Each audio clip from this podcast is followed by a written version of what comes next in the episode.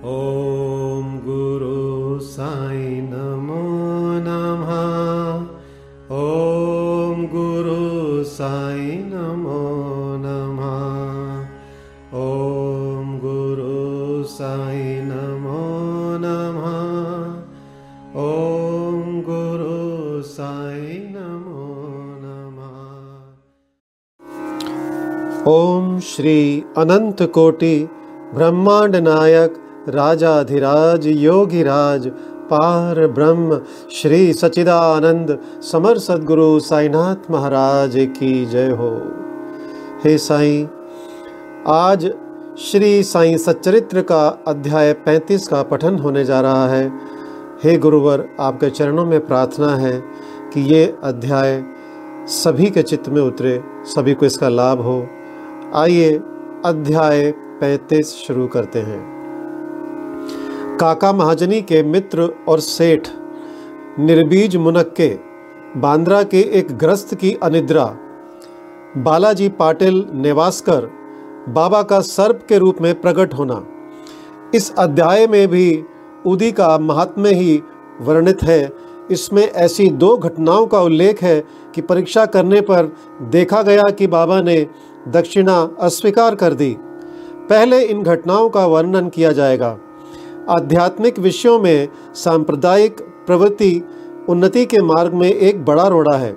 निराकारवादियों से कहते सुना जाता है कि ईश्वर की सगुण उपासना केवल एक भ्रम ही है और संतगण भी अपने सदृश ही सामान्य पुरुष हैं। इस कारण उनकी चरण वंदना कर उन्हें दक्षिणा क्यों देनी चाहिए?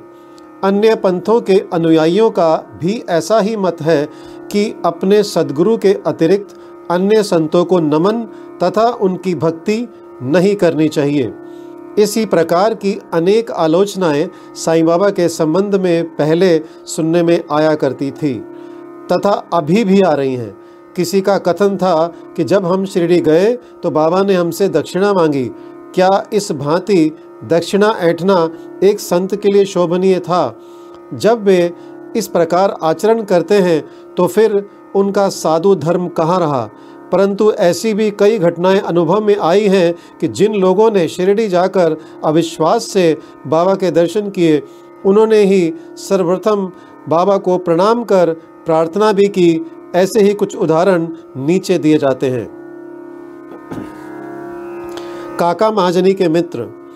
काका महाजनी के मित्र निराकारवादी तथा मूर्ति पूजा के सर्वथा विरुद्ध थे। कौतूहलवश वे काका महाजनी के साथ दो शर्तों पर शिरडी चलने को सहमत हो गए कि पहला, बाबा को नमस्कार ना करेंगे और दूसरा, ना ही उन्हें कोई दक्षिणा देंगे। जब काका ने स्वीकारात्मक उत्तर दे दिया, तब फिर शनिवार की रात्रि को उन दोनों ने बम्बई से प्रस्थान कर दिया और दूसरे ही दिन प्रातःकाल शिरडी पहुँच गए। जैसे ही उन्होंने मस्जिद में पैर रखा, उसी समय बाबा ने उनके मित्र की ओर थोड़ी देर देखकर उनसे कहा कि, अरे आइए श्रीमान पधारिए आपका स्वागत है। इन शब्दों का स्वर कुछ विचित्र सा था और उनका स्वर प्राय उन मित्र के पिता के बिल्कुल अनुरूप ही था। तब उन्हें अपने कैलाशवासी पिता की स्मृति हो आई और वे आनंद विभोर हो गए। क्या मोहिनी थी उस स्वर में? आश्चर्य युक्त स्वर में उनके मित्र के मुख से निकल पड़ा कि निसंदेह ये स्वर मेरे पिताजी का ही है। तब वे शीघ्र ही दौड़कर गए और अपनी सब प्रतिज्ञाएँ भूलकर उन्होंने बाबा के श्री चरणों पर अपना मस्तक रख दिया। बाबा ने काका से तो दोपहर में तथा विदा लेते समय दो बार दक्षिणा मांगी, परंतु मित्र से एक शब्द भी ना कहा। उनके मित्र ने फुसफुसाते हुए कहा कि, भाई देखो, बाबा ने तुमसे तो दो बार दक्षिणा मांगी, परंतु मैं भी तुम्हारे साथ हूँ, फिर वे मेरी इस प्रकार उपेक्षा क्यों करते हैं? काका ने उत्तर दिया कि बेहतर तो यही होगा कि तुम स्वयं ही बाबा से पूछ लो। बाबा ने पूछा कि क्या कानाफूसी हो रही है? तब उनके मित्र ने कहा कि क्या मैं आपको दक्षिणा दूँ? बाबा ने कहा कि तुम्हारी अनिच्छा देखकर मैंने तुमसे दक्षिणा नहीं मांगी, परंतु यदि तुम्हारी इच्छा ऐसी ही है तो तुम दक्षिणा दे सकते हो। जब उन्हें सत्रह रुपये भेंट किए जितने काका ने दिए थे, तब बाबा ने उन्हें उपदेश दिया कि अपने बीच जो तेली की दीवार यानी भेदभाव है, उसे नष्ट कर दो, जिससे हम परस्पर देखकर अपने मिलन का पथ सुगम बना सकें। बाबा ने उन्हें लौटने की अनुमति देते हुए कहा कि तुम्हारी यात्रा सफल रहेगी।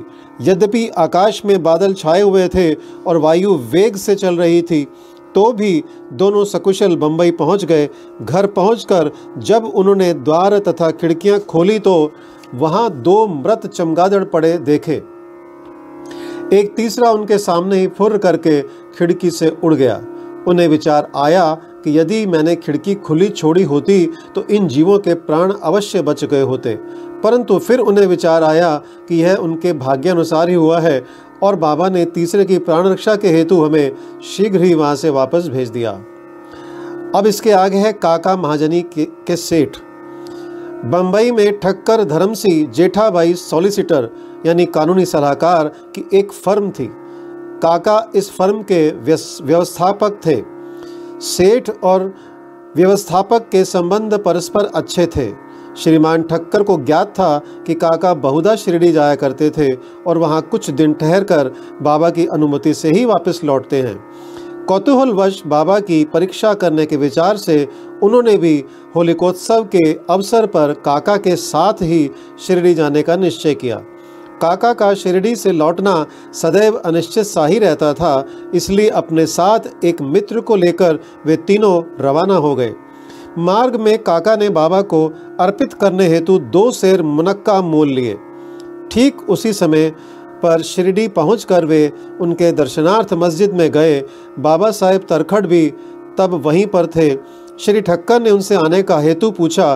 तरखड़ ने उत्तर दिया कि मैं तो दर्शन के लिए आया हूँ, मुझे चमत्कारों से कोई प्रयोजन नहीं।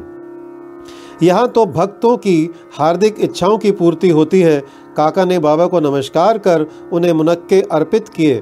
तब बाबा ने उन्हें वितरित करने की आज्ञा दे दी। श्रीमान ठक्कर को भी कुछ मुनक्के मिले। एक तो उन्हें मुनक्का रुचिकर ना लगता था।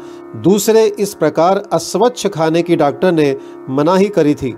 इसलिए वे कुछ निश्चय ना कर सके और ना चाहते हुए भी उन्हें ग्रहण करना पड़ा और फिर दिखावे मात्र के लिए उन्होंने मुँह में डाल लिया।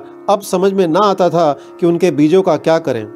मस्जिद की फर्श पर तो थूका नहीं जा सकता था, इसलिए उन्होंने वे बीज अपनी इच्छा के विरुद्ध अपने खीसे में डाल लिए और सोचने लगे कि जब बाबा संत हैं तो यह बात उन्हें कैसे अविदित रह सकती है कि मुझे मुनक्के नापसंद हैं। फिर क्या वे मुझे इसके लिए लाचार कर सकते हैं?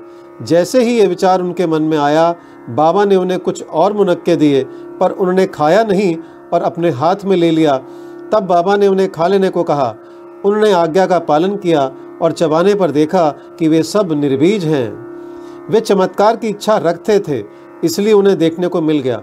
उन्होंने सोचा कि बाबा समस्त विचारों को तुरंत जान लेते हैं और मेरी इच्छा अनुसार ही उन्होंने उन्हें बीज रहित बना दिया। क्या अद्भुत शक्ति है उनमें। फिर शंका, निवारणार्थ उन्होंने तरखड़ से, जो समीप ही बैठे हुए थे और जिन्हें भी थोड़े मुनक्के मिले थे, पूछा कि किस किस्म के मुनक्के तुम्हें मिले? उत्तर मिला, अच्छे बीजों वाले।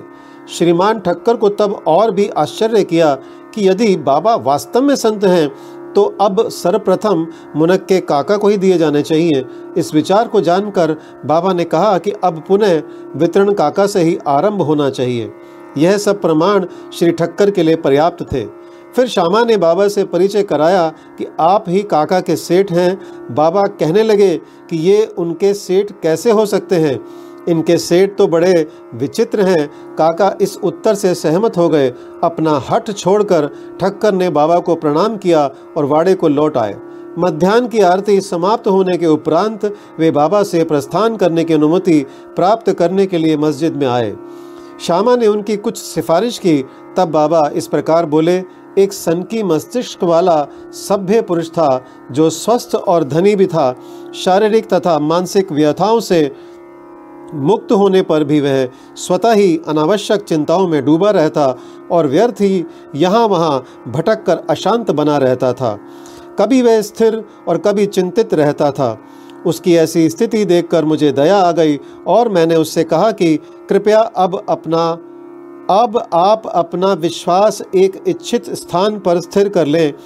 इस प्रकार व्यर्थ भटकने से कोई लाभ नहीं। शीघ्र ही एक निर्दिष्ट स्थान चुन लो। इन शब्दों से ठक्कर की समझ में तुरंत आ गया कि यह सर्वथा मेरी ही कहानी है। उनकी इच्छा थी कि काका भी हमारे साथ ही लौटे। बाबा ने उनका ऐसा विचार जानकर काका को सेठ के साथ ही लौटने की अनुमति दे दी। किसी को विश्वास ना था कि काका इतने शीघ्र शिरडी से प्रस्थान कर सकेंगे। इस प्रकार ठक्कर को बाबा द्वारा विचार जानने का एक और प्रमाण मिल गया। तब बाबा ने काका से पंद्रह रुपये दक्षिणा मांगी और कहने लगे कि यदि मैं किसी से एक रुपया दक्षिणा लेता हूँ तो उसे दस गुना लौटाया करता हूँ। मैं किसी की कोई वस्तु बिना मूल्य नहीं लेता और ना तो प्रत्येक से माँगता ही हूँ। जिसकी और फकीर ईश्वर इंगित करते हैं, उससे ही माँगता हूँ। और जो गत जन्म का ऋणी होता है, उसकी ही दक्षिणा स्वीकार हो जाती है। दानी देता है और भविष्य में सुंदर उपज का बीजारोपण करता है। धन का उपयोग धर्मोपार्जन के लिए ही निमित्त होना चाहिए। यदि धन व्यक्तिगत आवश्यकताओं में व्यय किया गया तो यह उसका दुरुपयोग है। यदि तुमने पूर्व जन्मों में दान नहीं दिया है तो इस जन्म में पाने की आशा कैसे कर सकते हो? इसलिए यदि प्राप्ति की आशा रखते हो तो अभी दान करो। दक्षिणा देने से वैराग्य की वृद्धि होती है और वैराग्य प्राप्ति से भक्ति और ज्ञान बढ़ जाते हैं। एक, दो और दस गुना लो। इन शब्दों को सुनकर श्री ठक्कर ने भी अपना संकल्प भूलकर बाबा को पंद्रह रुपये भेंट किए। उन्होंने सोचा कि अच्छा ही हुआ जो मैं शिरडी आ गया। यहाँ मेरी सब शंकाएँ नष्ट हो गई और मुझे बहुत कुछ शिक्षा प्राप्त हो गई। ऐसे विषयों में बाबा की कुशलता बड़ी अद्वितीय थी। यद्यपि वे सब कुछ करते थे, फिर भी वे इन सबसे अलिप्त रहते थे। नमस्कार करने या ना करने वाले दोनों ही उनके लिए एक समान थे। उन्होंने कभी किसी का अनादर नहीं किया। यदि भक्त उनका पूजन करते तो इससे उन्हें ना कोई प्रसन्नता होती और यदि कोई उनकी उपेक्षा करता तो ना कोई दुख ही होता। वे सुख और दुख की भावना से परे हो चुके थे। अनिद्रा। बांद्रा के एक महाशय कायस्थ प्रभु बहुत दिनों से नींद न आने के कारण अस्वस्थ थे। जैसे ही वे सोने लगते, उनके स्वर्गवासी पिता स्वपन में आकर उन्हें बुरी तरह गालियाँ देते हुए दिखने लगते थे। इससे निद्रा भंग हो जाती और वे रात्रि भर अशांति महसूस करते थे। हर रात्रि को ऐसा ही होता था, जिससे वे किंकरते हुए विमूढ़ हो गए। एक दिन बाबा के एक भक्त से उन्होंने इस विषय विषय में परामर्श किया। उसने कहा कि मैं तो संकट मोचन सर्व पीड़ा निवारणी उदी को ही इसका रामबाण औषधि मानता हूँ, जो शीघ्र ही लाभदायक सिद्ध होगी। उन्होंने एक उदी की पुड़िया देकर कहा कि इसे शयन के पूर्व माथे पर लगाकर अपने सिरहाने रखो। फिर तो उन्हें निर्विघ्न प्रगाढ़ निद्रा आने लगी। यह देखकर उन्हें महान आश्चर्य और आनंद हुआ। यह क्रम चालू रखकर वे अब साईं बाबा का ध्यान करने लगे। बाज़ार से उनका एक चित्र लाकर उन्होंने अपने सिरहाने के पास लगाकर उसका नित्य पूजन करना आरंभ कर दिया। प्रत्येक गुरुवार को वे हार और नैवेद्य अर्पण करने लगे। वे अब पूर्ण स्वस्थ हो गए और पहले के सारे कष्टों को भूल गए। बालाजी पाटिल निवासकर ये बाबा के परम भक्त थे। ये उनकी निष्काम सेवा किया करते थे। दिन में जिन रास्तों में बाबा निकलते थे, उन्हें वे प्रातःकाल ही उठकर झाड़ू लगाकर पूर्ण स्वच्छ रखते थे। इनके पश्चात यह कार्य बाबा की एक परम भक्त महिला राधा कृष्ण माई ने किया और फिर अब्दुल ने। बालाजी जब अपनी फ़सल काट कर लाते तो वे सब अनाज उन्हें भेंट कर दिया करते थे। उसमें से जो कुछ बाबा उन्हें लौटा देते, उसी से वे अपने कुटुंब का भरण पोषण किया करते थे। यह क्रम अनेक वर्षों तक चला और उनकी मृत्यु के पश्चात भी उनके पुत्र ने इसे जारी रखा। उदी की शक्ति और महत्व। एक बार बालाजी के श्राद्ध दिवस की वार्षिकी, यानी बरसी के अवसर पर कुछ व्यक्ति आमंत्रित किए गए। जितने लोगों के लिए भोजन तैयार किया गया, उससे तिगुने लोग भोजन के समय एकत्रित हो गए।